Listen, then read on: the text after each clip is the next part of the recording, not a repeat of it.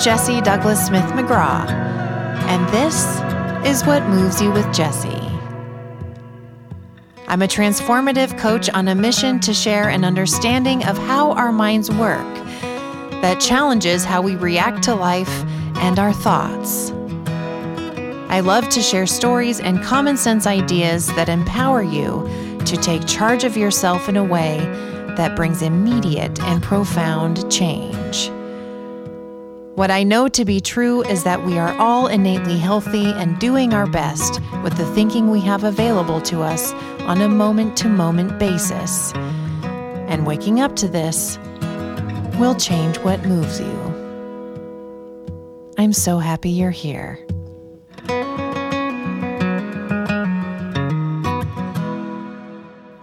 Hi, everyone, and welcome back to What Moves You with Jessie. This week, our guest is an incredible treat.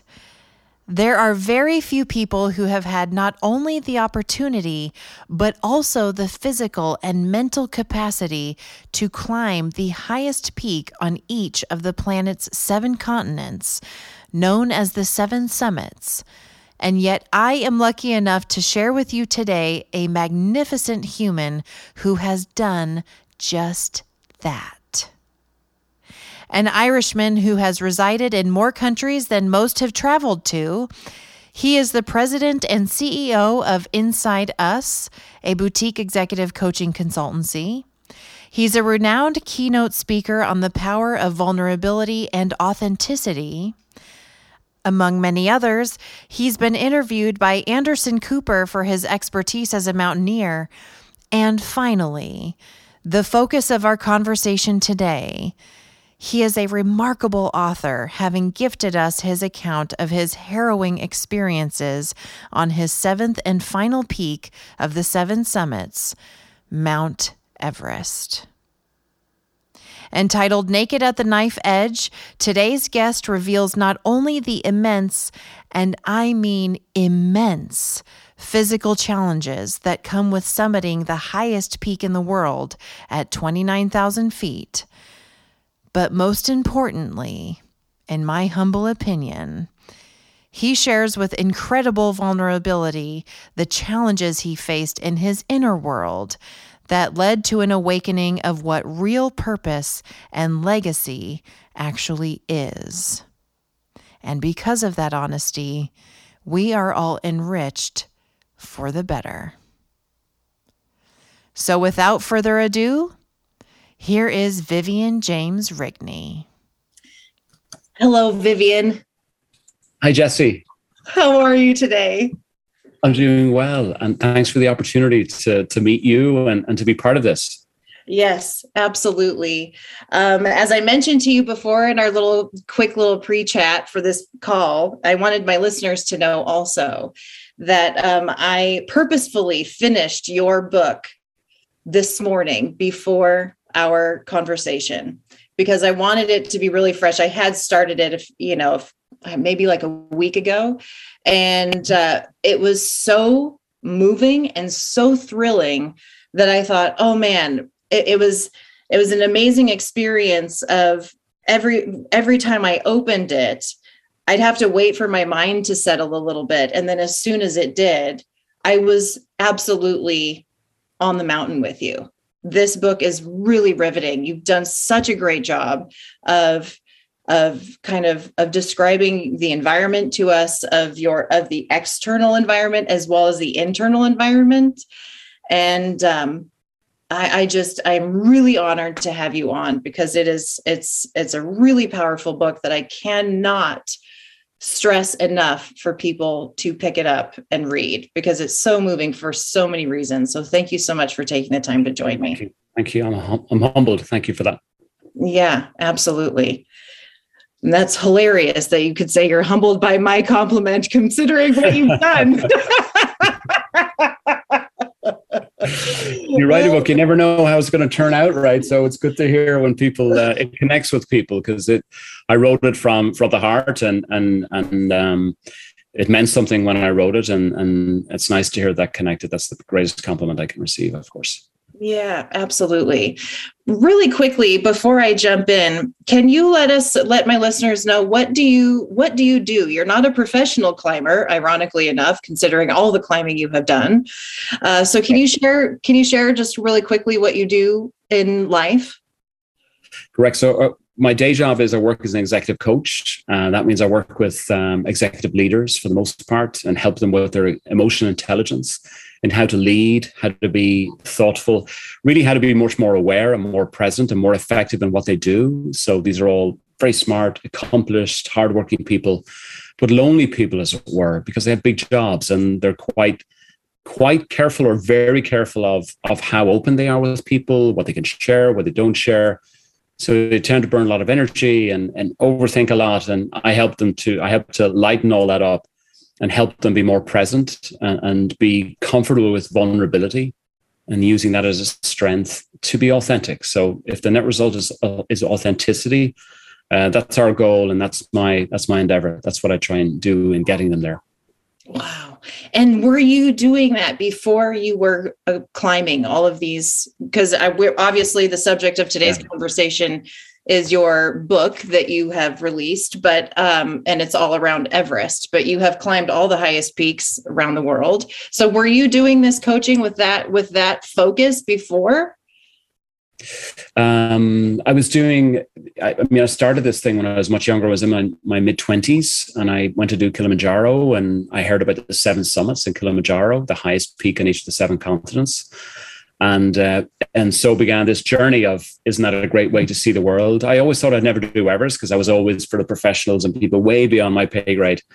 And I started slowly started ticking, going through and, and knocking them off the list and, and discovering going to different parts of the world, you know great adventures around doing that and some tricky adventures and a lot of you know turmoil and surprise and and uh, things you kind of plan for and then i got to to achieve six of them and then there was only one left and then i met a guy one day who on, in antarctica of all places while i was attempting the highest peak in antarctica who was organizing a trip to everest and I asked him, you know, 100 questions. And the problem was he answered every one of those questions really well.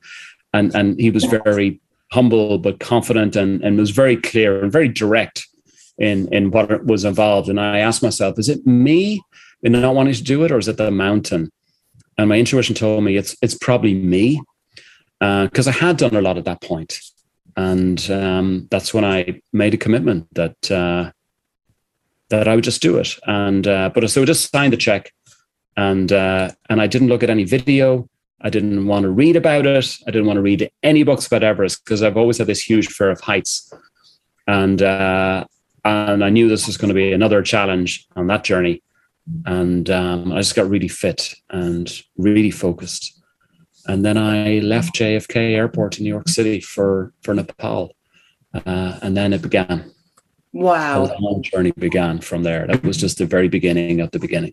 Yes, yes, absolutely.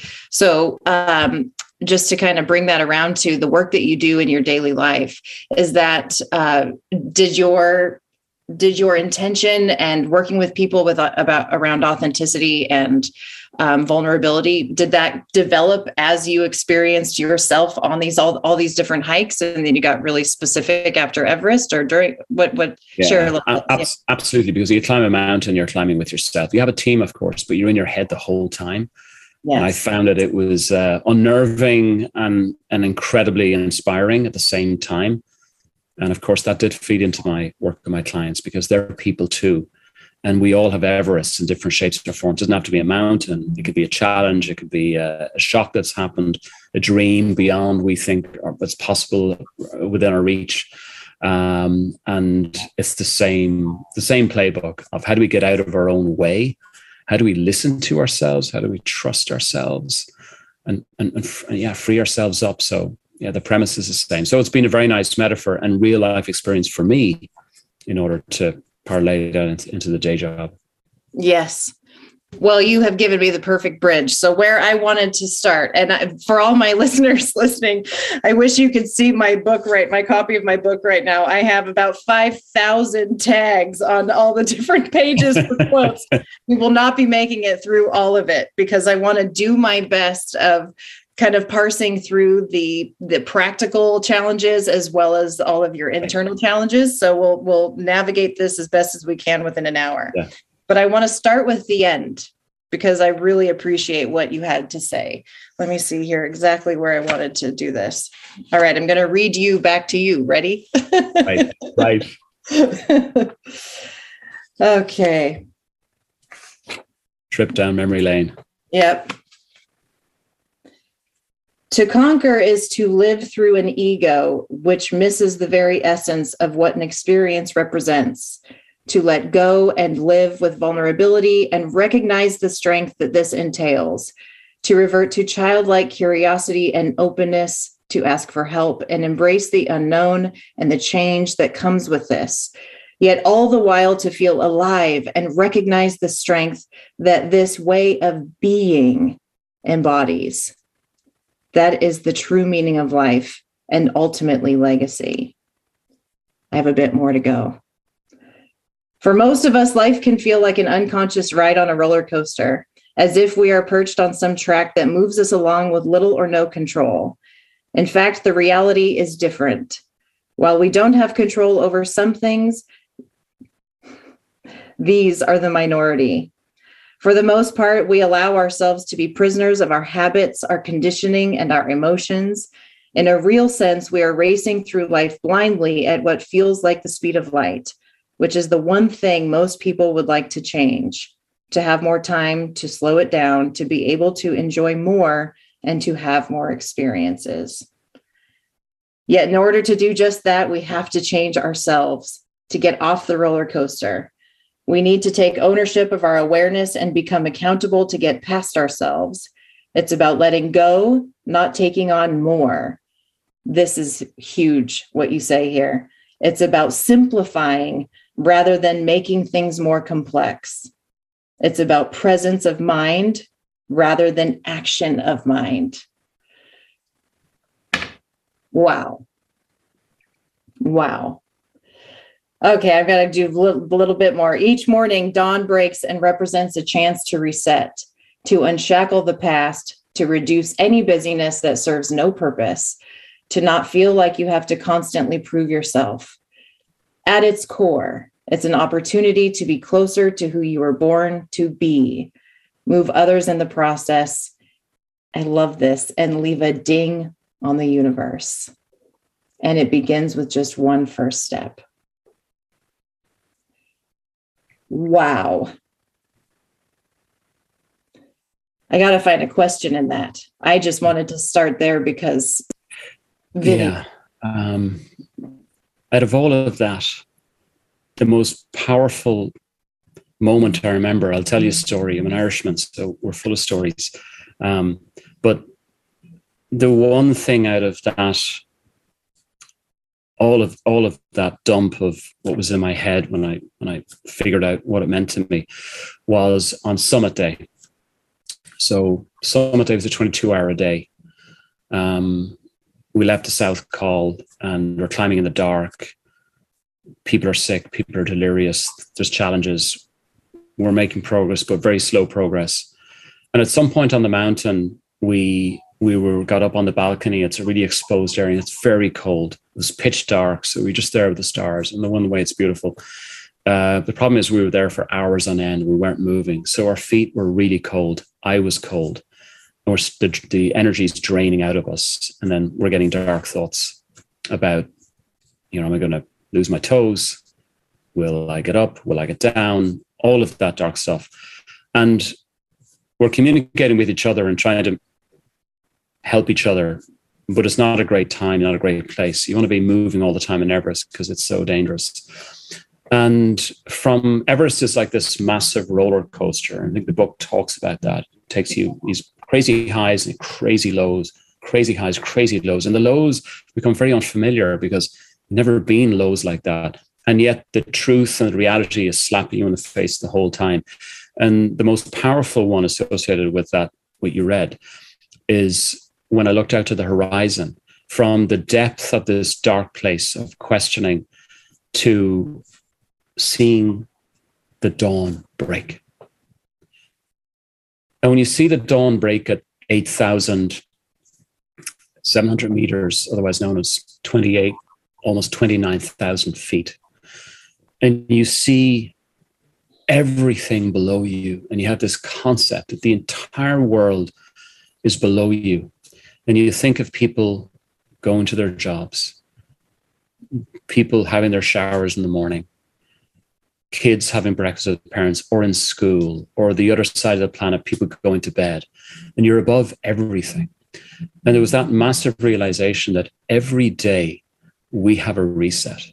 The sun rises every day, and we have an opportunity to let go of yesterday and to have a rebirth every day. And the other piece of that paragraph goes back to childhood, because the playfulness is associated with children. And when we are kids, we are born perfect, right? But we're also born unique. And when we're told, when we're very young, we're told you're your father's son, your mother's son. There's a lot of association with family and conditioning and expectation and all that. And then we kick in, throw in school, this is how you need to learn. This is how you need to behave. Then we throw in environmental society, all that stuff. So we have just a lot of conditioning. But we go back to when we're three, four, five, six, seven years of age, that those those wonder years where it's just all about chaos and curiosity and wild curiosity. And as children, to be curious about everything and to be authentic about everything with no filter and the playfulness that goes with that. Um, my view is when I was looking at this sunrise, I was thinking that we're born this way, this unique, precious, uh, pre- precious, you know, perfection. And that life conditions us and all that. And we spend at some point in our life, if we're lucky, we figure out, whoa, whoa, whoa, whoa, all this stuff. What is me and what is not me? What is my baggage and what is not my baggage? And, and we get spend the rest of our lives trying to get back to what we had at the beginning which is this this lightness this perfectionism this sorry this this um it, it, perfectionism mean being being perfect as a child but that that truth that honesty that uniqueness that we're not the product of our parents. Yes we are but we're a product of thousands of thousands of you put us under a microscope of dna and that idea that we can actually own all of that things may have happened to us, people may have done things to us. It doesn't mean we need to own it. it doesn't need we need to carry it. it. Doesn't need we need to be a burden to us. And that beautiful sense of childhood and the rebirth every day with the sun rising gives us enormous power uh, beyond what we imagine. And sometimes it's those super stressful times. For me, it was Everest. For other people, it's they're they're having an accident or something traumatic happens, and they feel it and they can touch it, and it hits them and it's holding on to that and nurturing that. Um, but going back to the child that's within us, uh, and the playfulness is such a wonderful representation of that uh, amidst all the influences they have around us. So that's what uh, that was probably the biggest takeaway in writing that, in writing those lines, was the meaningfulness of that. That's fantastic. And what you're making me think of is a lot of what I share with my listeners here on the podcast is who we are before thought. Or another way of saying it is who we are underneath our thinking. You know it's like that that space underneath that wisdom that true identity that true self of who we are before we start slapping all these different labels and ideas and conditioning on top of it and covering up that space. Um, and that's why this book to me was so powerful because it's a physical, it's a literal representation of you breaking through that for yourself. I'm sure you'd seen glimpses of it because of your work and all of the other climbing that you had done before that, of course, you know, and your own, your own self-development work and self-awareness. But I just, that is so beautifully said, Vivian, because it, uh, it's, um, it's it's just uh, it's an amazing thing when somebody breaks through those ideas of of who they're supposed to be and who they think they are and and realizing that deeper self. And it comes through in, uh, for example, I had a gentleman here this morning who I was working with, and I he's very intense and he cares a lot and he cares too much and he's too controlling and gets into all the weeds and takes everything really seriously and he got a lot of feedback and I said, "What do you think of the feedback?" He said, "Well, I mean, that's just me." I said, "What do you mean?" Now I'm an intense guy and I'm a serious guy. So I said to him, "Well, how long have you been?" Oh, no, when did you decide you wanted to be intense or serious? He said, "No, no, always." I've always been, always, always been intense and serious. That's just that's just my personality. And I said, well, how do you know always? Were you born like that? He said, I was. Oh, you came out of the womb. Did you get a memo? Like, how how did that, how did you just realize this? And he laughed and he said, uh, well, I probably didn't come out of the womb like that. Ah, so, so when did you decide that you had to be serious? And he took a gasp and he said, I can't answer that question. I said, that's okay. It's okay. Let's for a moment. Um, now, of course, he told me how he'd grown up. So his dad was like that. And he kept having this idea that the apple doesn't fall far from the tree. And so he had this belief system of that's just me, or that's me because that's my, I'm the son of my mm-hmm. father. But when he separated the idea that perhaps it's not me, then he started to talk about what we like as a five year old. I was a carefree five year old. I didn't care about anything. What were you like? Out on my bike all day long. Yeah, and he starts to remember who he was. So it was a it was a lovely moment, and that all happened within about ten minutes. And getting him to hear himself and bring those memories back to life that were real.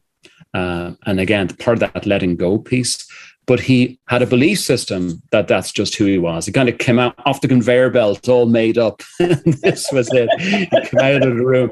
And I said to him, How many babies do you know are sitting in the middle of the floor, staring, thinking, I cannot walk, therefore I cannot walk? Uh, not too many. They don't care at all. They're climbing around. And, and he laughed and he said, Well, that's with my kids. I said, Okay, fair enough. You've answered your own question. So, yes, we have the answer more than we think. Exactly. And it's amazing. I, I, love that. He had told himself who he was, who he was, and he didn't realize he had told himself who he was. okay, so I'm going to take us to the beginning now. My first question to you. Um, oh, before I forget, I had made a note of this, and you just told the story, so I've got to share it. That moment, that horizon moment. I loved that you said you were Earth's astronauts. I thought that was a beautiful way of saying it. Just wonderful. Okay. My first question to you, James, Vivian, James Rigney. Why did you climb Everest? there is a specific, you put it to yourself more specifically in the book. You said, Why are you here? You had that thought. Why are you here? What was the answer that occurred to you? Are you talking about before I climbed or or as I climbed? Oh, very good. Um, I can answer both. Why don't we? Why don't you answer both? I would I love. What, what, was the What was the intention before? The, yeah. the if I answer, you know, to my to my former self, I wanted to climb it because it was there. It was the seventh. I hadn't done it. I was unsure about doing it, and then I spoke to this guide who previously climbed it, um, and I'd always come through things in life if I put effort and application to it. So if I worked hard enough, I was I'd always get a return. If I put my effort in, I get a return. It might be difficult, it might be excruciatingly challenging, but I knew inside I had a you know I was steel inside, and I would I would achieve an outcome if I focused enough.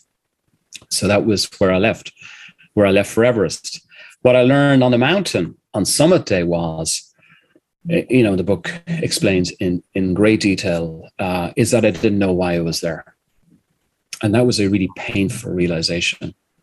Where I'm on Summit Day, a day that should have been, you know, a celebration, and I was approaching the summit and going through obviously huge challenges and huge difficulties to overcome the obstacles and the people and all that, and my body and how I was feeling. But realizing at one point that question, that voice came from within me and it said, Why are you here?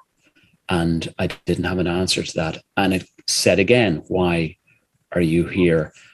And I didn't have an answer. And the moment I heard that voice twice, it was an unfamiliar voice, I said to myself, God, I've never heard that voice. So who's saying that? And it was almost like an unfamiliar part of me. And my brain is going, that part of me has been in there for so long and I'm hearing it. Not a great place to hear it, right? You got other things to be focused on. And the voice is real and getting extremely emotional about it because the voice further asked me, why are you always trying to prove how tough you are, how strong you are, how good you are, how hard you work? And this idea of proving that to myself, because we all feed our egos of who we want ourselves to be, but also proving to others that I was good enough, that I was, you know, worthy enough, and all of that. And here I am on summit day with these questions in my in my mind, and I couldn't escape them. And it was a wildly lonely place to be because I didn't know the purpose of why I was there, but also it leads to the question: so, what's the purpose of your life, of your legacy? And at that point in time, it's it's pretty scary because it's a it's a very binary situation. You're either going to come down alive or you're not. And if you're not, no one will no one will no, no one will know any of this stuff that's in my head and what I figured out. So I hope I come down. Um, but it also says to you, how do, how do I want people to remember me? Will it be about how much I achieved? And that would be a very long list of achievements. And, you know, I left Ireland 19, I lived in seven countries, blah, blah, blah, blah, blah, blah. Or will it be how I made them feel? And the answer was really clear. It would be how I made them feel because the achievements last but a sh- it's like but a but a shower. It's like a butterfly. It lasts a day, and then it's gone, and no one remembers. So the meaningfulness associated with with owning that space uh, and impacting. And the very last line of Ding in the Universe, it's about leaving the world a better place. Um, and again, going back to childhood, coming in with that potential and that brilliance that we all have, uh, and, and really owning that and making it meaningful. Yes. I would love for you to answer me this. When you said that question came to you, why are you here? And you said it it wasn't coming from my mind. It was coming from a different part of me. Where was it coming from? It was coming from a soul and it was coming from a deeply subconscious place. And uh, it was coming from me not being fulfilled with achievement. And it completely blew up a sense of what i thought achievement was. I thought if i got the seven summits done I would have accolades, it would make me feel good. I'd be proud of myself that I've achieved that it would be very much a transactional. I've worked really hard. I've got a result. I feel good about that. Other people recognize it. They feel good about me. Um, but all that literally uh, fell apart in a moment or a few moments, a few minutes. And I was left naked. And when I was choosing a title for the book, the word naked felt like an, an appropriate word. Um, not everyone agreed with that. They thought, oh, that's kind of radical. You should do Lonely at the Top or, you know, The Seven Peaks. And I thought, you know, the book is raw and the word has to be raw and, and, and naked best represents it. So that's what we chose. Yes. Oh, beautiful. Okay. We're going to go into a little bit of more of the practical side of things. Can you give us now this is a you know uh, you this is where you really walk us through step by step in the book. So clearly this is going to be a shortened version that you're going to give us a little bit of a just a glimpse into because everybody needs to buy the book to read it. But can you share a little bit about the literal process of you getting there and what that entails I'll, I'll say to you for to get the ball rolling i did not realize that to climb Everest, you go, you do it in chunks, going up to a certain point and back down again three times before you actually go all the way. So you're essentially, in my mind, climbing it four times. I know you don't go to the yeah. the ultimate three, three, three times in total. Yeah, so it's two. The third rotation you get up. Yeah. Yeah, give us a little glimpse into that because with what that's doing to you physically right. and mentally. Yeah, I mean, most people think you climb Everest like a week or two, but it's actually a two month expedition. So we leave now. It's now the, you know, we leave kind of at the end of March and you summit at the end of May, and sometimes that slips into June. So it's at least two months, three rotations. So we fly into Kathmandu and we get all our gear and we get our permits and all that good stuff. And then we fly into Lukla and then we hike in 10 days to get from um, the you know the little landing strip at the base of the Himalaya to Everest. So we do that because we need red blood cells. The air is super thin. Um, you know, we would get sick really quickly. So we need to propagate red blood cells. And we do that. We take it day by day and, you know, slowly up through the villages. Beautiful. It's Nepal. It's spectacular. The people are wonderful. The Sherpa are looking after us so well. And then we get to base camp. And that's when the clock starts because that's six weeks in base camp. And that's on a glacier with avalanches happening around us. It's a very dangerous place, safe in terms of where we are, safe ish okay. Bad things have happened also with avalanches there and earthquakes and things, but but safe for us. And that's when we start training and practicing. And three rotations is we we go up, you know, for through the Khumbu Icefall, very dangerous part of the mountain, up to Camp One, Camp Two, drop equipment, buried in the snow, um, come all the way back down to base camp, and then we go all the way we rest a week recalibrate all the way back up to camp one camp two camp three acclimatized there all the way back down. And that's about five weeks or six weeks in. At that point, I, I lost all my all my muscle had gone. I was literally like an X-ray picture, just uh, kind of count, I count my ribs because you're burning, you're not processing food at that height, and your body is starting to consume itself. So we went down to the valley, a few thousand, probably four or five thousand feet down the valley, and we spent three or four days. It was like a little vacation, uh, and we ate and we slept in in bed like structures. it was like a piece of plywood held up by a few bricks, but you know what? It was in a tea house and there was a roof overhead, and we had a you know it was I was like it was like civilization again. It was fantastic because uh, we were living in tents on the ice up above. Uh, spent three or four days there, and it's funny, isn't it? Because on the mountain we were busy, busy. We got down there we're waiting to come back to base camp to now wait for the final rotation. And we're quiet there because we're contemplating what's ahead. There's no more training now. Now it's the big event. And we come back to base camp and we open up our laptops and we get the satellites connected with laptops and we start reading weather maps. And you can only climb Everest for about four to five days a year because the jet stream pull, pulls back just before the monsoon. And that's like a little window where the wind dies down and, and humans can climb. And that's what we're waiting for. And everyone's waiting for the same thing. So it's a very waiting game.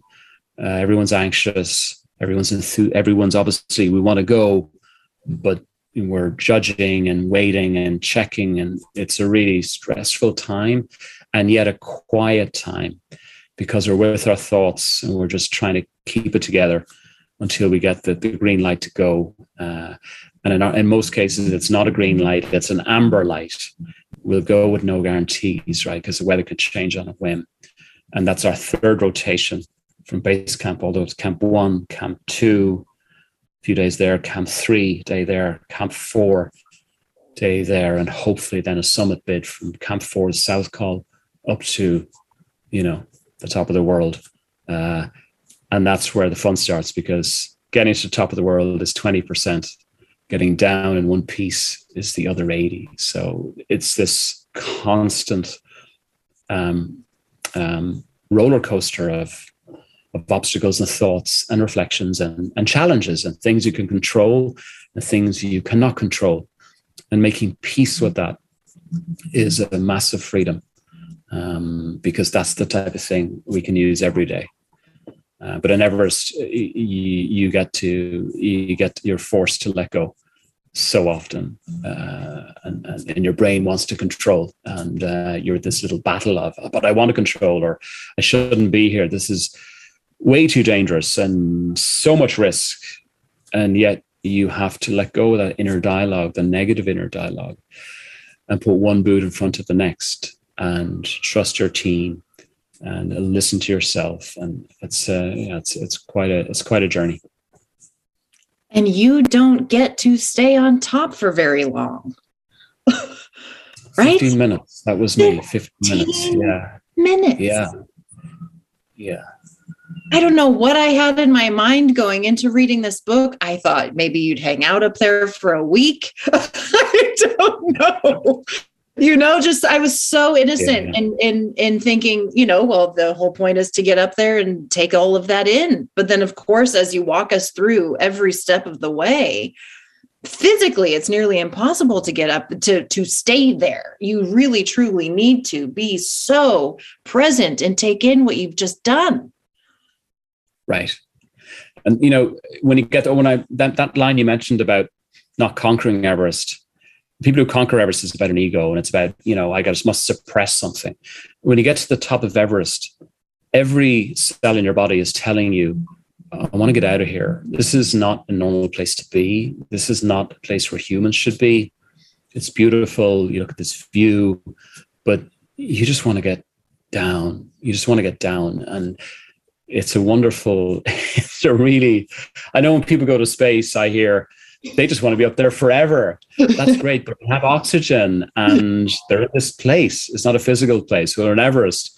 You're just so cognizant of what it's going to take to get down, right? You're you're just you've you've done the easy part to a degree to get to the top. Getting down is where all of the risk, you know, or most of the risk is associated with accidents and people's just sheer fatigue and gravity and all of the tricky and weather changing. So you uh, you don't get a chance to let go until until we were at base camp again. That's when I honestly could let go uh, and feel as though I had something to uh, to to celebrate in a in a in a in a normal normal I am so happy kind of way. Um, and that was unusual. So it's this ultra marathon. Think of an ultra marathon that goes on for for two months, right? Ultra marathons normally done in a day. People run 50, 100 kilometers. This one goes on for two months, and every day is a feeling of one more step in, in the journey. So,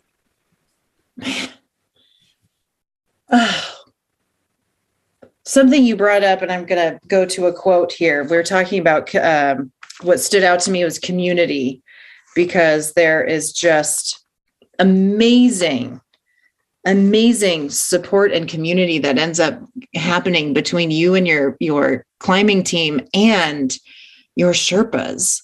The the my goodness, the Sherpas. I I I the whole time I'm just going, this is unbelievable that this is this is their this is their normal. The fact that like you you would say you would get to a base camp and it had already been set up or they were thinking two two steps ahead for you and bringing you your oxygen oxygen or bringing you more water you know and that i mean um i'm starting to get off of this quote but i've got to share it. There's the one and i apologize you'll know who to say who to talk about it towards the end specifically who you got when when everything was really getting heavy for you towards the towards the summit and you got forehead to forehead with with one of your main sherpas yes? Yes uh, yeah. what was his, what was his yeah. name? Gumba gumba yes. yes yes. And and this is something that they do often yes yeah i mean this is something it's you know it's funny when i go to different parts of the world climbing you'll go to other countries whatever and, and kind of western climbers will you know, want to kind of organize things and, you know, this is what we want. Can you do this? Can you do that, please? Um, in Nepal, it's all, it's the opposite. So you ask the Sherpa for advice. And the Sherpa, they're a mountain people. They are incredible. They are very spiritual. They, you know, follow the Buddhist religion and they're very much at peace with themselves and very much at peace with nature around them. And when you're in this environment of incredible, stunning nature, extreme nature, and people who are happy, uh, adults who are uh, serious and focused, and yet can laugh like a child, you know, in a heartbeat. And that ability to be the same person the whole time. One story that maybe when I think of what the Sherpa represent, think of this. So we've done our first rotation, second rotation, third rotation. We've got the amber light to go for the summit. We get our gear together We get up at midnight because we're going to leave at two in the morning to go up through the Khumbu Ice Fall. It's dark. It's extremely cold. We've researched this for so long, years of planning and thought, and here we are. And we're leaving base camp, so it's a significant event. Um, I remember waking up, getting my gear on. We gather as a team. We have our headlamps on. We're all anxious and we're excited at the same time. And we're there and we're checking everything check, check, check, check, check. We're all busy in our own heads and we're organizing our stuff. And then we finally line up. And the head Sherpa, Dawa Sherpa, he comes over and they have a little, what they call a chorten. It's like a little altar uh, of blessings. And he goes around the altar three times and he has some juniper there and they light the juniper and the incense. And there's a blessing to, you know, to, to guide us. And and we go around the chorten as well. That's the tradition. It's what we do. And just as we did that, I remember looking over and noticing something to one side of me. And I saw the entire Sherpa team, our ground team, the folks who were cooking for us, who were preparing things for us, who had, you know, put their sweat and their toil and their effort into the last six weeks. This is this is this is two o'clock in the morning now. They are all standing, watching us, and they have their their down jackets on, um, and they are there. And I just, I just, I, I looked over, and it just, I was overcome by what I saw. These are people who believed in us, people who had taken us in as their family. And it's two in the morning. It is black, total black darkness. And they don't need to be there, but they choose, they chose to be there, to be there for us.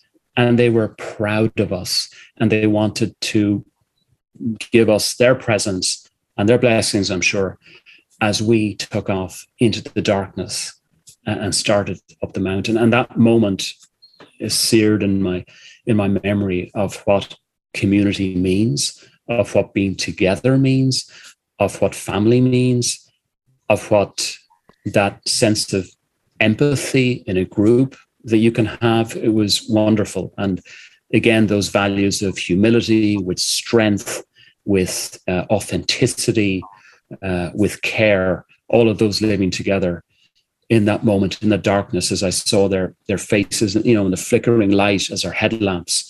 It was uh, it was spectacular.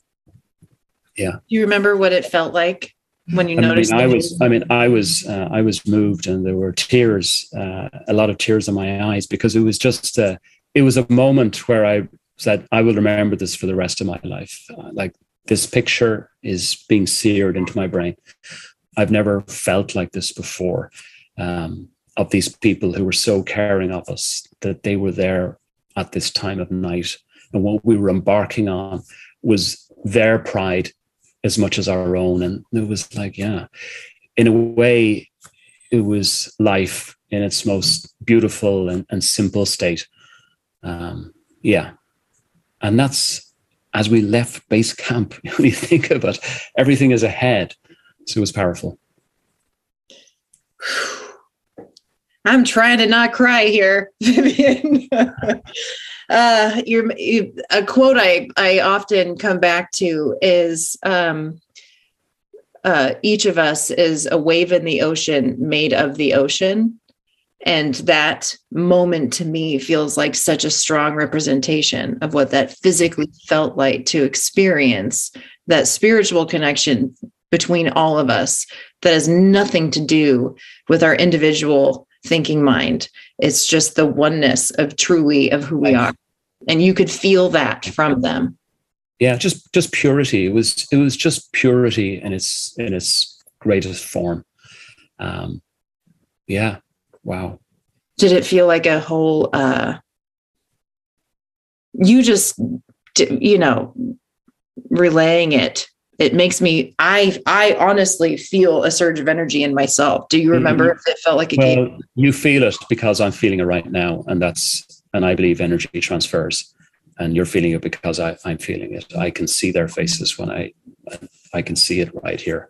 Yeah. Uh, so that's a moment, uh, and that's and and you know every day. Um, I'll tell you a funny story. I came back from Everest, right, and I came to New York City, and you know I came back in June and the craziness of the place. And I came in, and for weeks after, I was walking down the street and I had this smile on my face, just a, a presence. And it, um, it wasn't, it was like it was, you know, this pearl white smile or with teeth showing. It was just a sense of presence. And it's funny just because people were reacting to that. People on the street would nod or smile back at me strangers who had no idea who I was or anything, but the presence that I had from what I'd been through, uh, it it resonated with people, and that's interesting. So my point is, when we're in that happy place, we become a lamp, right?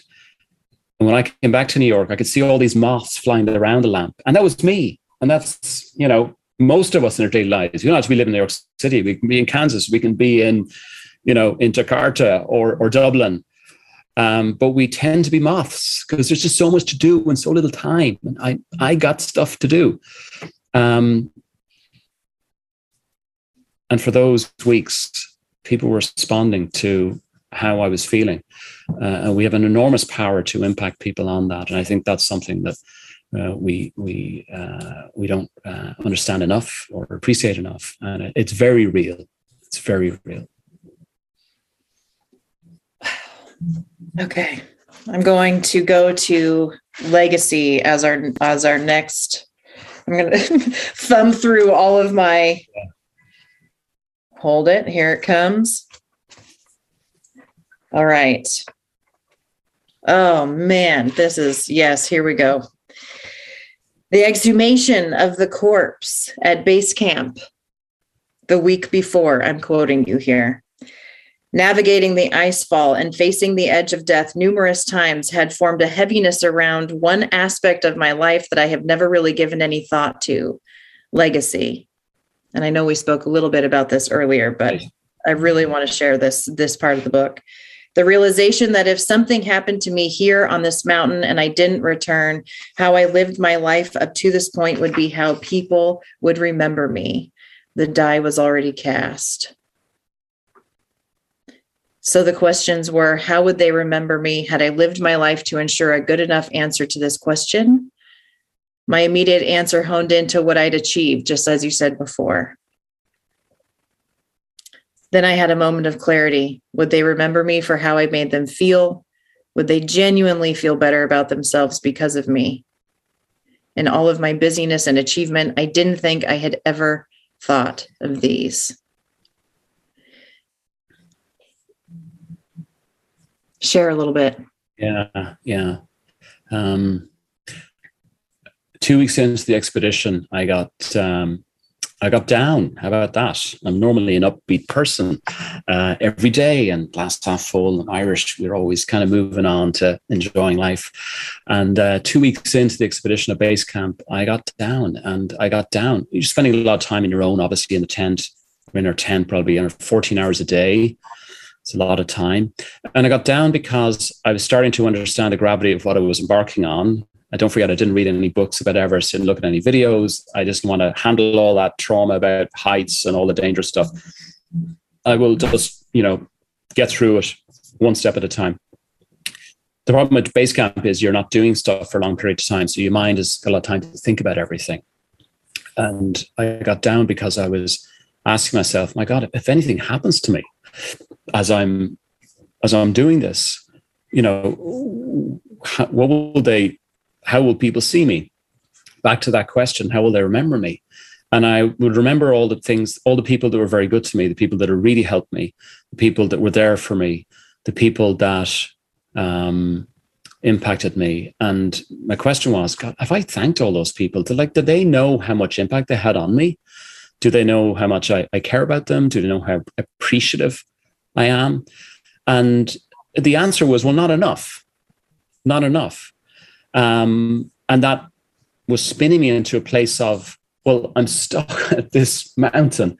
Nothing I can do from here will change that. So the die is cast.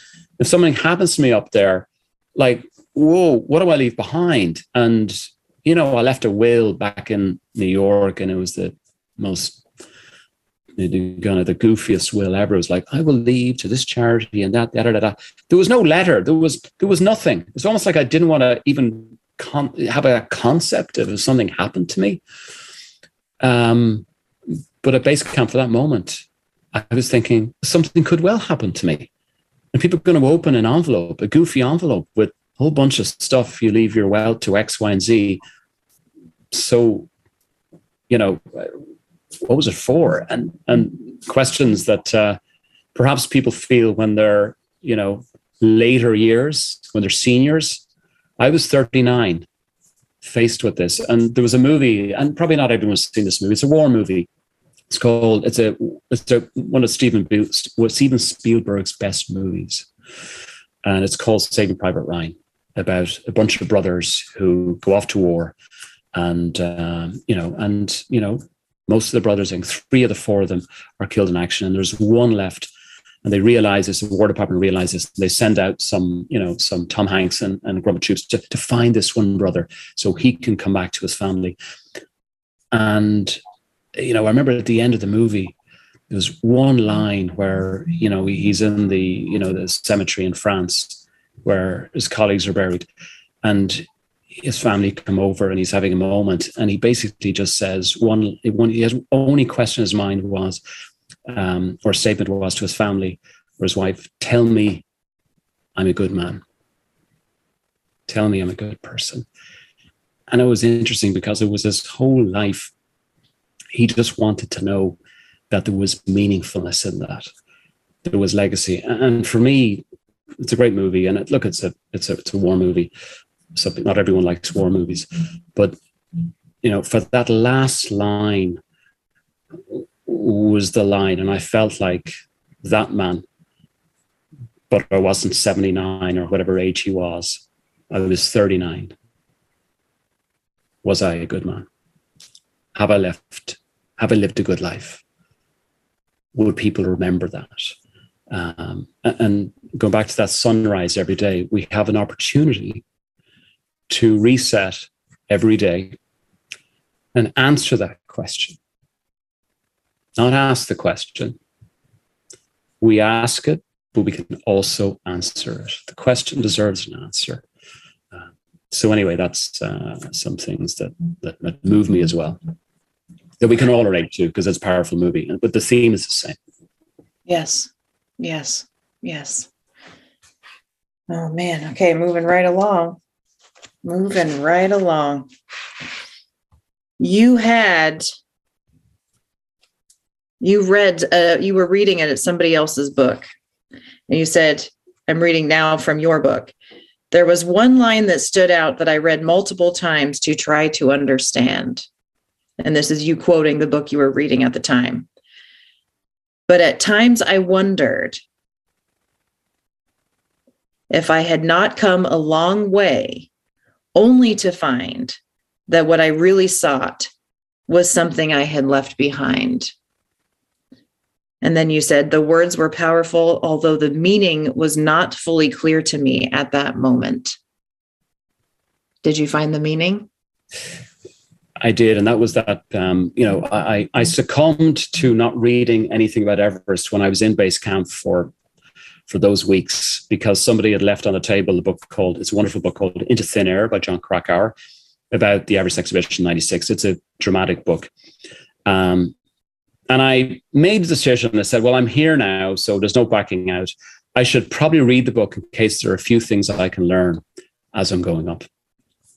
So I read the book, and there was this line, uh, those, those lines as you described, and that really stopped me on my tracks because I was thinking, wow, this is deep. And uh, if he felt this way, uh, I think I'm probably going to be hitting that wall too. So I knew there's something going to come of this for sure. And then it came through my own language and my own experiences, as I described earlier. So it was a very, a very powerful line in that book, which resonated. But I didn't know how would how it would resonate with me until I felt how it resonated with me. on mm-hmm. summit day. So yeah, sometimes we, uh, uh, when the student is ready, the professor appears, and in that case, uh, it appeared at the time of its choosing. My uncon- subconscious mind uh, told me what it needed to tell me uh, unfortunately, it was the most vulnerable, naked time of my entire existence. uh, and that was the time where it felt it said, Okay, I got something to share with you. And it was like, out of all the times you got to do this, can we do this on a beach or somewhere nice? Or um, but, you know, maybe my ego had to be broken down to such a degree that there was nothing left, no protection and the voice then could be heard. Like there was a channel straight up to the top, you know, open channel, no volume. The volume, the volume uh, the control, that's broken. it's uh, full volume and no escape. And uh, that was my bath of reality. So uh, look, I'm happy I have it. I had it. Uh, you don't get to choose these things. That's my point. And in many cases of life, we don't get to choose those moments. It's when the tough stuff whacks us do we have a moment of clarity? Uh, and do we seize it or do we compartmentalize and push it away? And uh, at that moment i i kind of had to seize it because there was no running away. Um, but notice i wrote the book many years after ever. So i a lot of my colleagues they wrote books straight after and great climbing colleagues and wonderful books on the mountain their experience.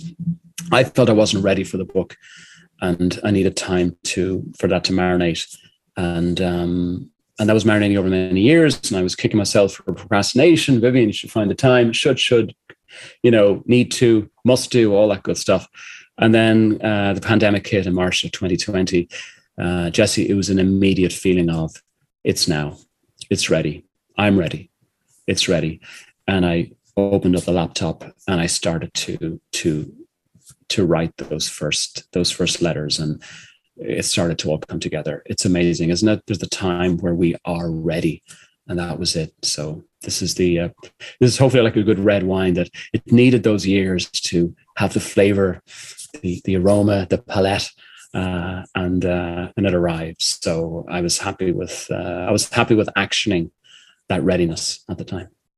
Yeah, absolutely. To me, that is that is the language of the soul that you said when it when when the question when i asked you where did that question come from? You said well clearly my soul right? And that's you know to me our soul is doing the heavy lifting 24 7 no matter how distracted we are by our minds. And i think it's um, you know when people ask you know when you know should i leave this? Should i do this? When should i do that? I always say you will know. Right and i think that was that was your moment right with this book. And i'm so glad you did wait because i think it's i mean i i i i, uh, I have only scratched the surface in sharing what we've and and sharing what's in here. But um my god because it, it is so beautifully thought out in all the all the different directions that you took it. And like you even said on a practical level you didn't even have your memory quite right for like six months after you got home right? Because of all of the lack of oxygen and everything you said your brain was kind of having to kind yeah. of remember things as time went on. Yeah. And maybe that's also yes i think that's and that's proven to be the case but i think also just the I, I went through a lot of trauma up there. And it took a while for that to unpack itself and come back to you're safe now again and you can do these things you agreed to do and it's you can appreciate everything you have and all that so it's funny how the mind takes time to unpack after a traumatic event um, yeah. and we can't force that so it takes it takes the time it needs Yes, yes. And beyond all of what you were experiencing on the inside, you know, facing all of your different fears like with heights and and the the climate and the circumstances, you also were dealing with the mountain delivering bodies that had been frozen by when they passed away and fell into the crevasses right like you had a couple of different bodies that had been produced the dead bodies that had been produced while you were while you were there and getting ready to climb yeah, these are people that that had accents in the 1960s, and they they would have had an accent in the glacier, fall into a crevasse. And, you know, 40 years later, the crevasse was revealing those bodies. I mean, just, you know, and that was a base camp. And that was a really sad time just to comprehend how their families would feel about that. On the one hand, obviously their families, they knew what happened. Um, but on the other hand, um, they have the body, which is good, right? It's good for the family. Yes. And on the other hand, all these hands, right? You imagine them coming out of that glacier. Um, yeah, being that person with all those dreams and all those aspirations and, you know, frozen in time, literally.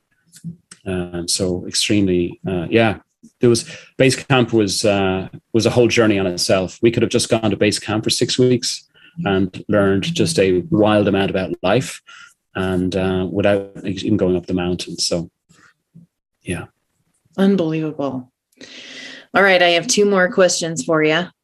Mm-hmm. First question is How has this stuck with you? How has, let me ask it more specifically, to confront ego so head on while you were up there and then to experience such a deep sense of self free of you know having your mind clear and experiencing that um, you know so viscerally um, and what's available to you when your mind clears you know when you get when you're just sitting in the seat of your soul without your ego in the way such a hugely impactful experience.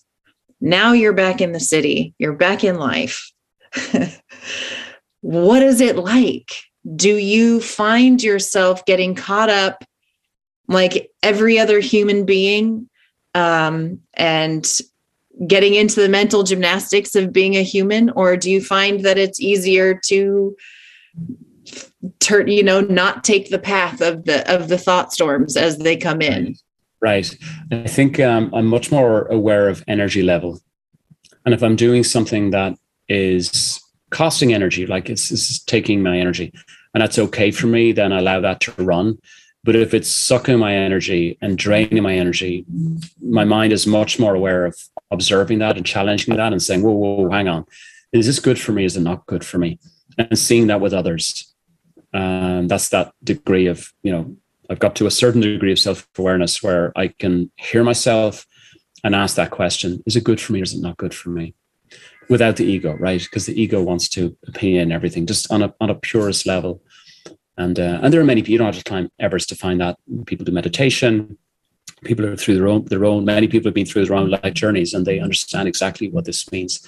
The question is, can we help others around us in doing this? I'm honored to work with people every day and, and help them see that and uh, let go and, and be lighter and, and find that authentic self and be very effective performers in terms of their jobs and leaders and so forth. Um, going back to that idea that we can do much more than we think we can in terms of influencing others and by default the world uh, on a on a, a, broader level as opposed to just what's in between these two ears and that's a that's a good feeling because there are a lot of people out there who are appreciative of that, thankful of that, and uh, sense that when we when we apply that. Yes, something that just occurred to me, and I'll just make this a quick little button that I love. I share a lot on this podcast about this, and all throughout the book, you really illustrate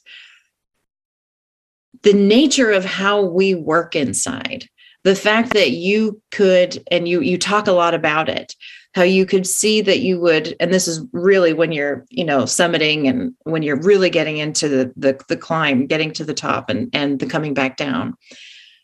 But all of these different moments where you could feel you getting you know sucked into the dark world of your thinking and all of the ideas and opinions that it had all the judgment that it had and how you would have these moments of laughter or connection or your sherpa connecting with you and asking you questions reminding you about you know move your body move you know you know try to move your toes or you know having the giggle with your tent mate when you would get back into the tent and the lightness that would bring and how immediately you'd be moved out of that dark world. And i just want all of my listeners to know that this book is so uh, thrilling in that way. At least it was for me because that is so fascinating to me about who we are as humans and how our mind works and how it does go in and out of, of these different experiences all the time. And the more we understand that, the more freeing it can be, even when you are in the middle of a dark, dark storm inside. And so, thank you for really sharing all of that, all of the, um, all of the texture about uh, in that. It's just really moving. So, yeah.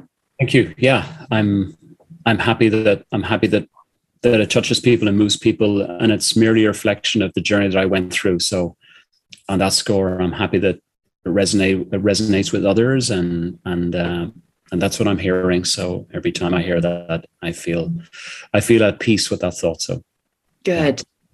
One final question, but before I ask you it, can you tell folks how to find you and just keep their their finger on the pulse of you? yes. Uh, of course, I'm on LinkedIn. So, but I have a website. It's www.vivianjamesrigney.com. And on that website, there's uh, the book is obviously available there. There's I do some public speaking, keynote speaking, and my work stuff is rated there. So that's a little bit of a catch-all of all the things I do. And and uh, how to reach me. So, oh, and by the way, the book is in uh, in, in, in print print version and hardback, beautiful hardback, nice cover. It yeah. is an ebook version, of course, and then audiobook. So I did a little Everest a few weeks ago. I had to go into a studio and read my own book, and that is really hard to do. I have a lot of empathy for actors, uh, actresses, and go in and having to read. It is it is tough, but it was a really interesting experience to read my book into a microphone in the studio. So it's on audiobook as well for people who want to, you know, hear the book like a podcast. Go for it. And there's different different ways to enjoy. Oh, that's awesome. I might honestly listen to it again because having it, you know, because it's a different experience yet it's again. It's a very different experience, yeah. And I, I'm reading it and I'm, I'm there again. So I found myself on the mountain again doing this. It was, it was surreal. Yeah, I yeah. bet. Power of the mind, right? You were right there, mm-hmm. right right there mm-hmm. again. My God. Okay. Okay. So come back to the present moment. Here we are right now. You're off the mountain, you're in your office. Vivian. And this is what I ask every single person who comes onto the podcast. So I always get a different answer, and you can interpret it however you will spiritually, mentally, phys- you know, literally, however you want. What moves you?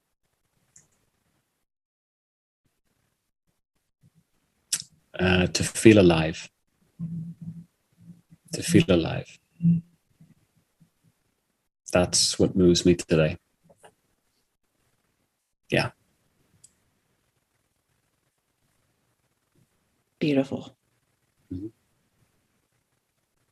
Do you want to give us a little bit more of what that means? Yeah, I I just think that reset every day, every day to um, there's two things in life that there's a finite amount of, according to this brain uh, time. And we all want to turn the clock back, but there's never a turning of the clock back. The clock only moves forward. And every day we have the anesthetic of busyness. This day we're missing out on feeling alive. Every day we're in our own heads. This day we're not alive. Every day we're living with an ego or feeling our own self importance or overdrive or we're getting emotionally pulled in and we're reacting to this or reacting to that social media whatever it may be it's a day we're not we're not here. And the clock never stops ticking. Only goes forward. The other thing is uh, energy. We have a finite amount of energy. And when we expend the energy it's gone. It it comes back where we recharge but what i realized climbing this mountain is that there's only so much energy and one has to be choiceful around where we use the energy back to what i mentioned earlier making sure the energy is something that is good for us and obviously society at large. So there's an empathy associated with it, but something that is, and the negative inner dialogue, the inner, the inner parrot that's chirpy, chirpy, chirpy, and this, that, and the other, and you know, worrying about this, and you know, overthinking that. All that consumes energy, and I think the most amount of energy we burn our body is our brain, our head, and if we can reduce the noise, almost I think with like a volume on a an old radio, we turn that right down. We have that that sense of peace fills as the noise, and we have that sense of peace. We hear ourselves whether it be meditation, yoga, whether we do things where we find that peace or go to a place, it's waiting for us. It's waiting there. It's like above the cloud level. We get a plane, you get above the clouds, the sun is always there every single day. It's waiting. And, and, and how we can own that uh, and, and embrace it is feeling alive, at least from my view of the world. Fantastic. Vivian James Rigney, Naked at the Knife Edge, What Everest Taught Me About Leadership and the Power of Vulnerability. Thank you, thank you, thank you again for coming on this podcast. More than welcome, and thank you for the great questions. You made me think today, so thank thank you for all of that. I'm exhausted now. I need to go lie down in a good way, but I I feel alive, so that's that's a good place to end, Jesse. So thank you for uh, thank you for for bringing me on. You're welcome. All right, have a good one, and we'll talk to you soon. You too. Take care. Good luck. Bye bye. Thank you for listening to What Moves You with Jesse. Let's stay connected. You can find more ideas and strategies on being human on my Instagram at What Moves You with Jesse. Sign up for my newsletter or learn more about working with me at whatmovesyouwithjesse.com. And please rate and review the show and let us know what you think and what resonated. I read every single review, they mean so much to me. You can also call in on our hotline with your thoughts on what resonated there too. It is always live at 818 646 Jess. That's 818 646 JESS. What Moves You with Jesse is produced by Mike McGraw and Tinker City Music. Now, let's take a deep breath and give ourselves permission to live in this moment for what truly moves you.